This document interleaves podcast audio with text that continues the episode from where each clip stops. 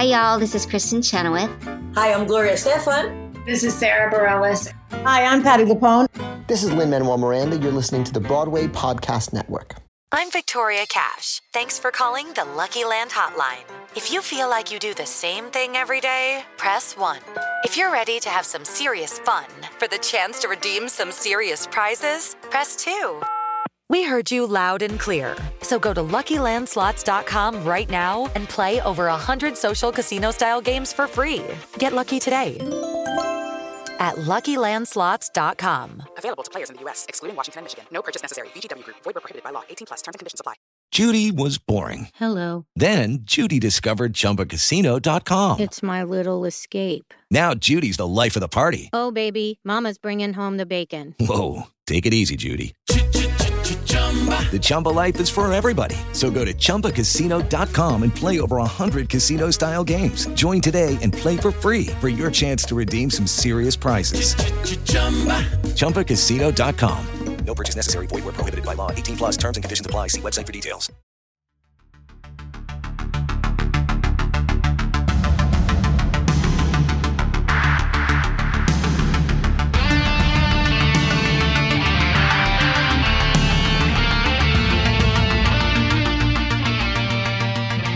Good day and welcome back to Gathered by the Ghostlight Original Stories for Radio Theater.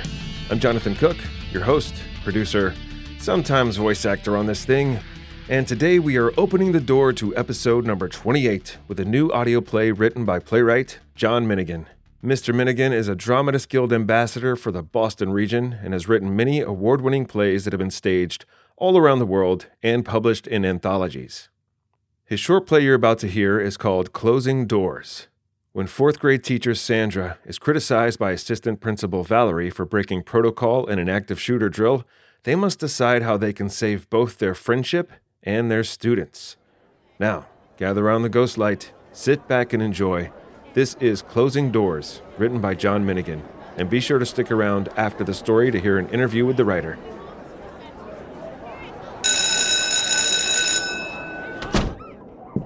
You're looking at it the wrong way. I'm not. There are procedures in place. I know there are procedures. And teachers have to follow the procedures. Every other drill, I did exactly. We're talking what... about yesterday. The other drills were announced in advance. Sandy. I know, but Solomon was in the bathroom when it started. It doesn't matter where he was. It matters. Just because a kid has to go to the bathroom. The door has to stay closed until the drill is over. Every other time, I kept the kids in the classroom because I knew it was coming. You used to do the same thing. You kept the kids in the classroom. We so have to have surprise drills too. They're more realistic. Realistic. The rest of your class thought you were opening the door to let the shooter in. I figured it had to be a drill, and Solomon was standing in Officer the... Harmon could have walked right in and. He didn't walk in. I let Solomon back in and I closed the door. Once you lock the door, it stays that way until Richard gives the all clear. That's the protocol. What you need to do is write a letter of apology so Richard can let the parents know. You didn't see his face. He was knocking on the door trying to turn the handle. I took the paper off the glass, and there he was, looking up at me, crying. He knew it was up to me to let him in or leave him out there. What's the protocol for that? Cover the glass again and go shelter in place with the rest of the class? This is why you put the paper on the glass. So the shooter can't see in. So I you under- can't see out.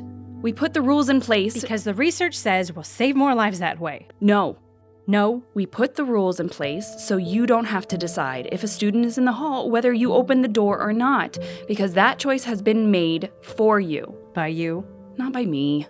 By Richard? The principal, the school committee, the superintendent, working Then with- why am I talking to you this morning, not him? You're not talking to Richard because he's spending his morning on the phone with a lot of angry parents. Parents whose children told them you opened the door for the shooter. Then he can explain to them it why- was all over the parent Facebook group last night. He had 13 emails and I don't know how many voice messages by the time he got to school. So believe me, you don't want to be talking to Richard this morning. You're talking to me because I told him I would handle this as a matter between friends. I see. Thank you for doing that. Of course. I know yesterday must have been hard. It was. I'm glad to be able to help you through this. It's a simple ask. You get Richard your apology. He'll send an email out to the community. That's not a simple ask. I'm not sorry for letting He some- needs to assure the parents that this I'm not-, not going to lie. Don't think of it as a lie. How should I think of it? These parents send their kids to us five days a week. They need to know we're doing everything we can to keep them safe. I do. No, you took a risk. Val, every Tuesday morning when Mary Lou is in doing music with the kids, I sit out at the desk by the front door. Front desk duty. I know. To keep the kids safe. That's what we say, right? We're doing all we can to keep them safe. You used to be more upset about that than I was. You had the union file a complaint. I see the purpose of it now. Now that you're out of the classroom and in the assistant principal's office, you see the purpose of making teachers sitting ducks in case a shooter walks in. You're not a sitting duck. To slow the shooter down. After Sandy Hook, schools have to. Have to what?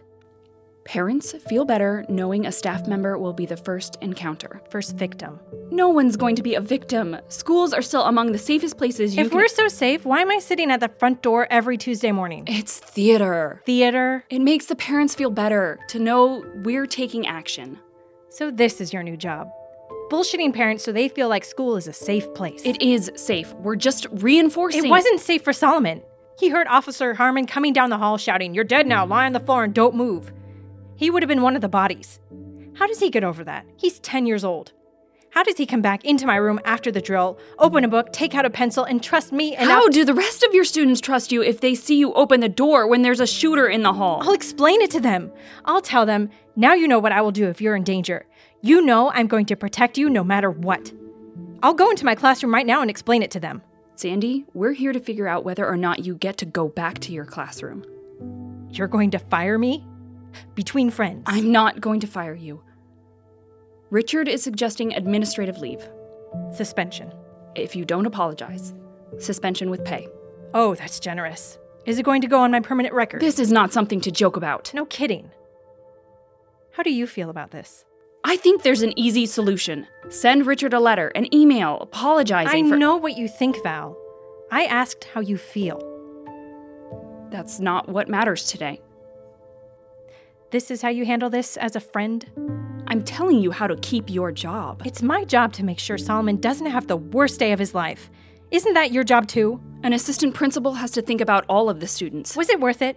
The new job, the office, the raise? You applied for it too, Sandy. It looks like they hired the right person. It looks like they did. what if it was Chloe? Let's not. No, you're Chloe's godmother because I thought if anything ever happened to Mark and me, you'd be the best person to protect her, to raise her. So what if you were in the classroom yesterday and Chloe got locked I'm up? not going to argue hypothetical situations. Then let's talk about Solomon because it wasn't hypothetical for him. He heard footsteps. He heard a man running through the hallway with a gun telling kids, You're dead now, lie on the floor. He didn't know it was a squirt gun. He didn't know it was a drill. So I'm sorry Richard has to follow up on some voicemails this morning, but that's not trauma. That's his job. And if you think that I did something. Let's something try to stay focused on what happened. if it was Chloe trying to get in, Sandy. No, if you think it'd be better to keep the door closed, then I made a mistake asking you to be her godmother. Let's not say things that. And maybe it's a good thing that you and Steven don't have any of your own. I'm sorry, Val. I apologize for that. I just wish I understood what happened what if you. Chloe had been in the classroom? In your classroom? Would you open the door? You see, we have rules, so you won't have to make that decision. You need to tell Richard you're sorry you didn't follow the protocol. So parents will stop calling. So you can stay in the classroom. If we don't follow the rules, we have chaos. This is chaos. I'm afraid that's the world we live in, Sandra. And sometimes the best thing we can do is let a kid come in from that world and be safe. My kids are probably done with gym. What do you want me to do? Go back and finish the unit on the Constitution or clean out my desk? I have to talk to Richard. My hands are tied. Nobody's hands are tied, Val. So you and Richard need to figure out whether to take your friend out of the classroom for trying to protect a little boy. And to answer your question, yes. If Chloe was in the classroom, yes, I would let Solomon in. For what it's worth, I'm going to leave the door open on my way out.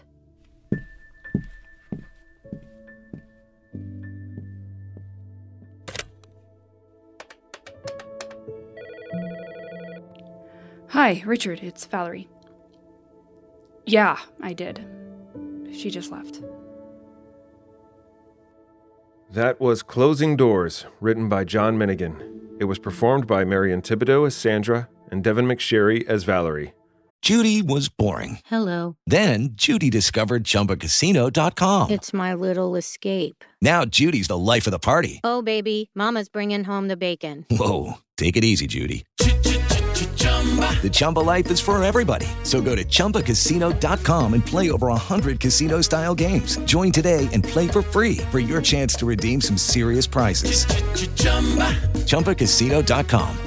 No purchase necessary. Void where prohibited by law. 18 plus terms and conditions apply. See website for details. Step into the world of power, loyalty, and luck. I'm going to make him an offer he can't refuse. With family, cannolis, and spins mean everything. Now, you want to get mixed up in the family business. Introducing The Godfather at ChumbaCasino.com. Test your luck in the shadowy world of The Godfather slot. Someday, I will call upon you to do a service for me. Play The Godfather now at ChumbaCasino.com. Welcome to the family. No purchase necessary. VGW Group. Void where prohibited by law. 18 plus. Terms and conditions apply. All right, so joining me now is the writer of this story, award winning playwright, John Minigan. How are you, John? I'm doing well. How are you, Jonathan? I'm doing great. Uh, now, Good. for people out there that aren't familiar with you and your work, could you tell us a little bit about yourself and your playwriting background? Sure. I um about 35 years ago, I took a detour from playwriting uh, into being a full time teacher. I taught high school for 35 years, uh, off and on grad school in the middle of that.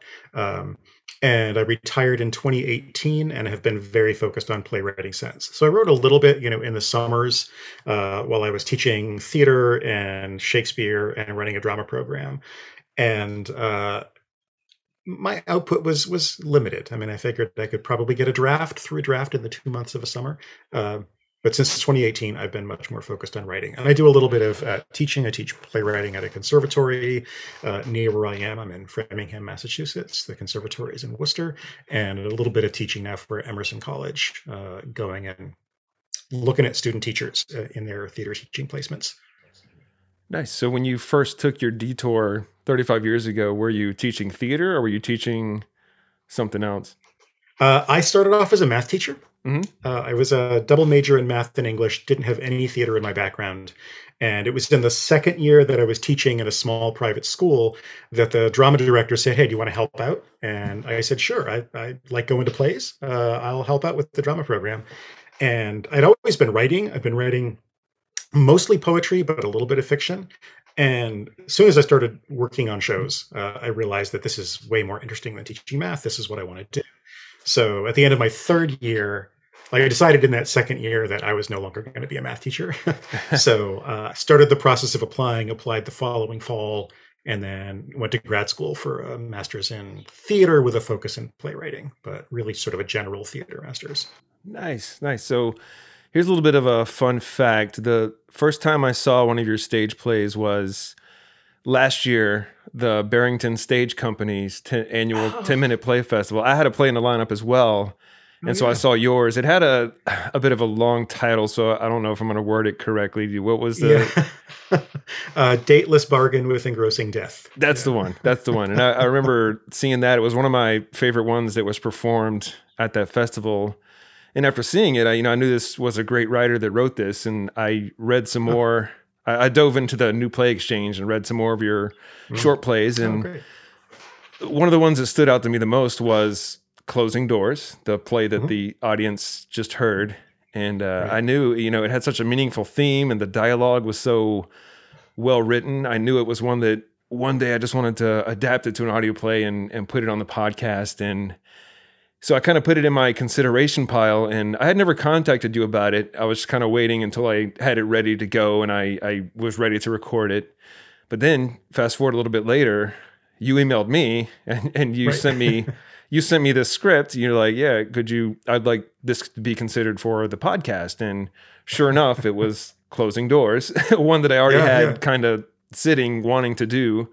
Um, and just reading it again, it kind of built up it built up the momentum in me. And I was, I was like, you know, I think I think the audience is ready for this dramatic Mm-hmm. punch that I'm about to give them with, with your story because um, Right. you know it's such a such a great play. Thank you. Thank you. Yeah, and it was it was at Barrington the year before Dateless Bargain was. Oh, nice. See, I didn't even yeah. know that. That was great. Yeah, that was the first time I'd ever had a piece out there at Barrington, which is a great festival. Yeah, Closing Doors was uh, the idea for it came shortly after listening to, I think it was a podcast uh, about uh, interviewing some teachers who were at uh, Marjory Stoneman Douglas uh, High School in Florida, where the shooting happened a couple of years ago. Uh, and I started really, I mean, as I said, I was a high school teacher for 35 years. I went through the trainings, I went through the drills with kids, the lockdowns, the, they called it at that point ALICE training, you know, an acronym for like all the steps you go through. Um, and I remember coming home from the a day of training and told my wife what we did, and she was like, "You know, that's crazy. Like, why are you going through this? Is horrible. There's has to be a better solution and another solution." Um, and I completely agreed with that. And I, you know, it was colleagues of mine who were leading the trainings, and it was so interesting that these people who I really liked working with and really respected were suddenly on the other side of that. Like, this is how you do this. This is the procedure that we go through, and it just seemed so insane. Uh, in the in the play, there's also the the discussion of front desk duty. I had front desk duty uh, after Sandy Hook.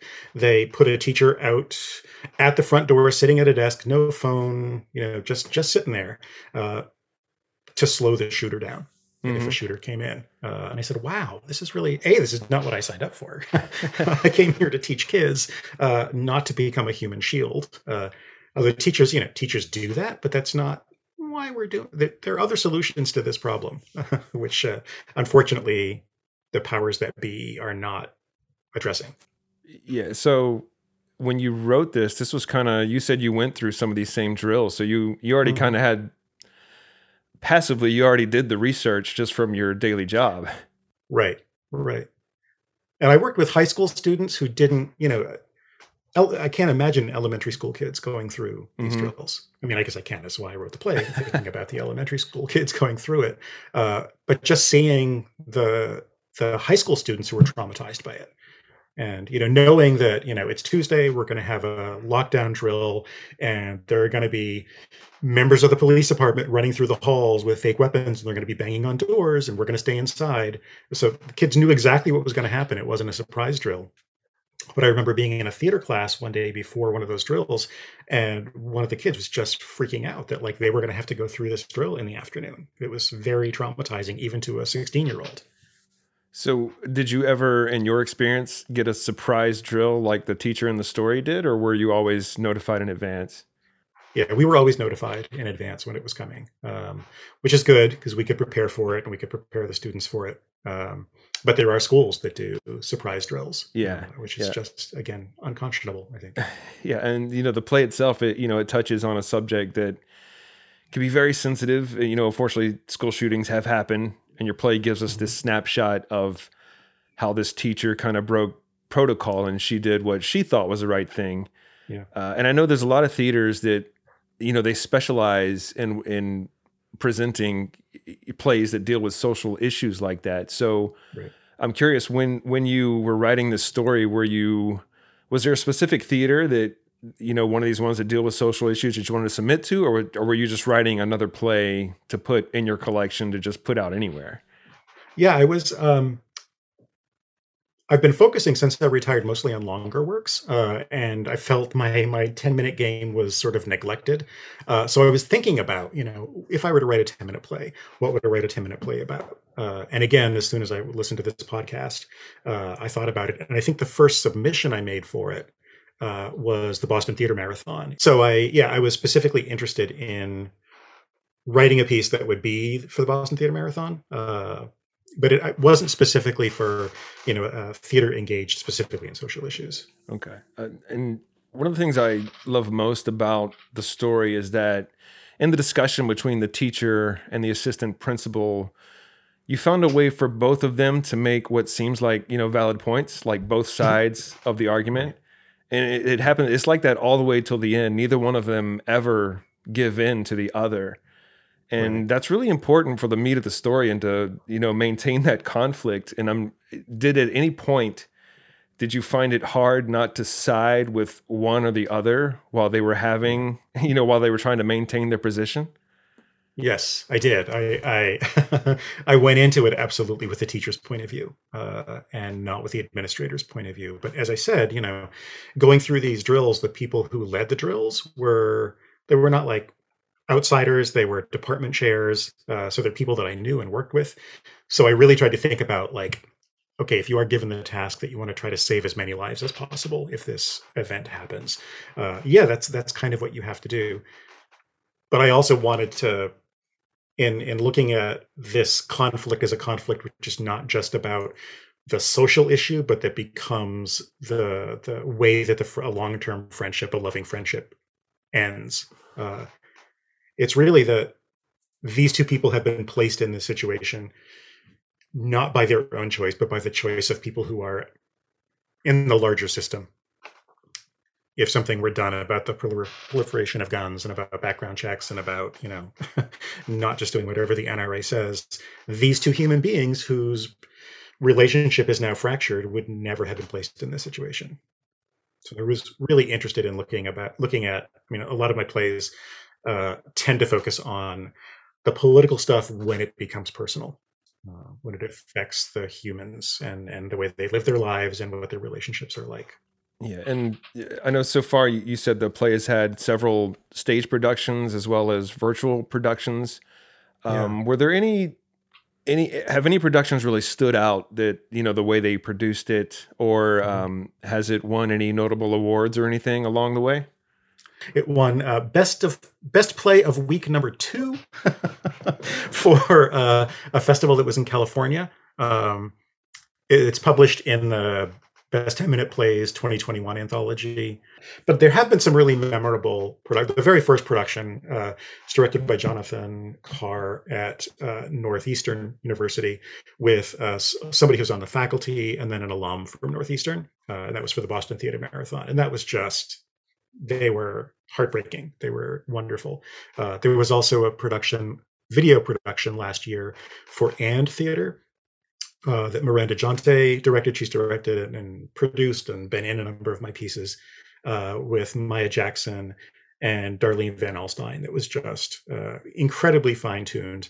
Uh, and there was another production that I, I, will not name the theater where uh, it was memorable, but for different reasons. Uh, by page two, they were shoving each other.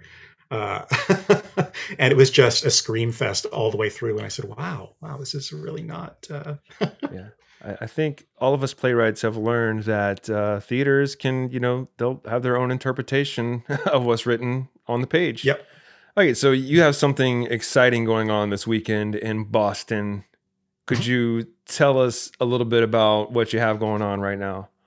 Sure, sure. Uh, Boston Playwrights Theater every year does the Boston Theater Marathon, which in uh, when it's safe to go into the theaters is is relatively safe now. It's uh, ten hours of short plays. It's fifty plays by 50 New England playwrights produced by 50 different New England theater companies in 10 hours. It starts at noon, it's over at 10 p.m.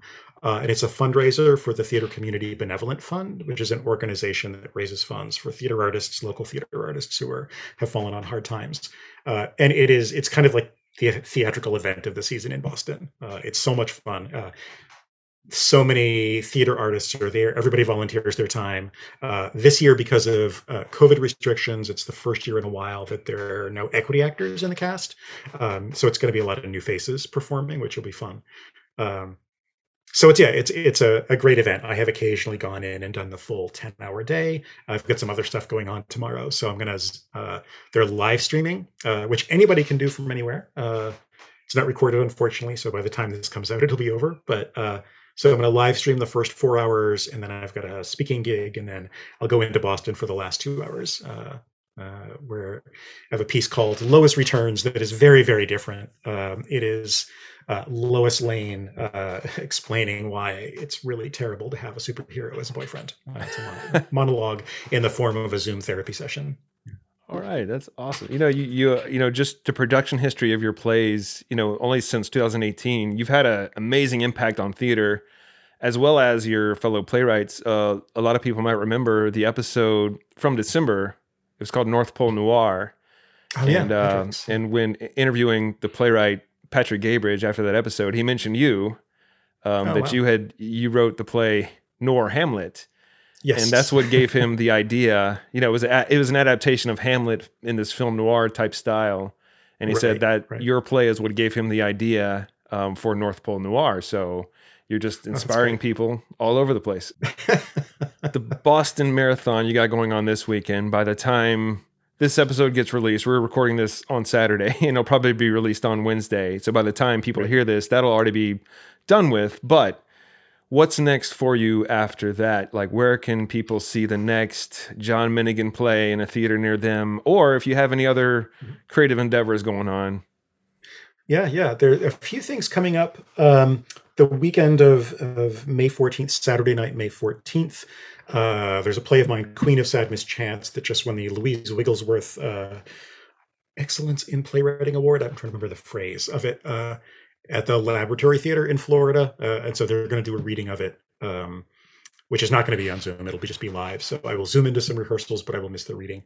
Um, I have a couple of full lengths coming up uh, in the summer uh, for anybody who's in the New Hampshire area uh, and Center Sandwich, New Hampshire. Uh, Advice to the Players is going to premiere uh, The Merchant of Venice Beach uh, is the play. It's an LGBTQ uh, climate change rom-com with songs.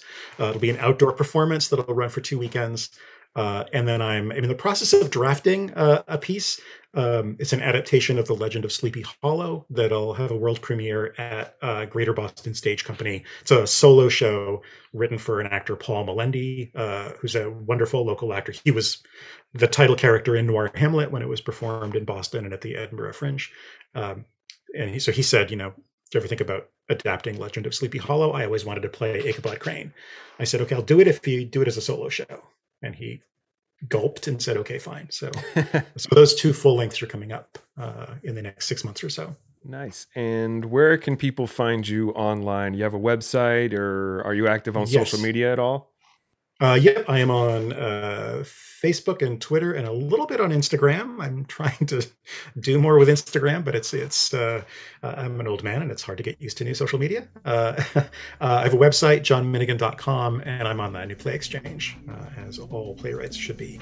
All right. Well, thank you for joining me and joining Thank us, you. and uh, thank you for giving or letting us hear this this story that, that you wrote. That's wonderful, um, and I hope that we can collaborate again in the future. Yeah, me too. Thank you so much, Jonathan. It's been a pleasure. Thank you all for listening. Intro and outro music, as always, is provided by artist JK47. The featured score for this episode was provided by composer Exist Strategy. If you are associated with a theater and you would like to produce this play on your stage, please send an email to gatherbytheghostlight at gmail.com or you can reach out to the playwright directly at his website, johnminigan.com. And if you enjoy this podcast, maybe you're a longtime listener or maybe this is the first episode you've ever heard, let us know. Please leave us a rating or a review on iTunes, Spotify, or wherever you get your podcasts. And also be sure to follow Gather by the Ghostlight on social media to stay up to date on new episodes. I'm Jonathan Cook, and as always, stay safe, and I'll see you next time we gather by the Ghostlights.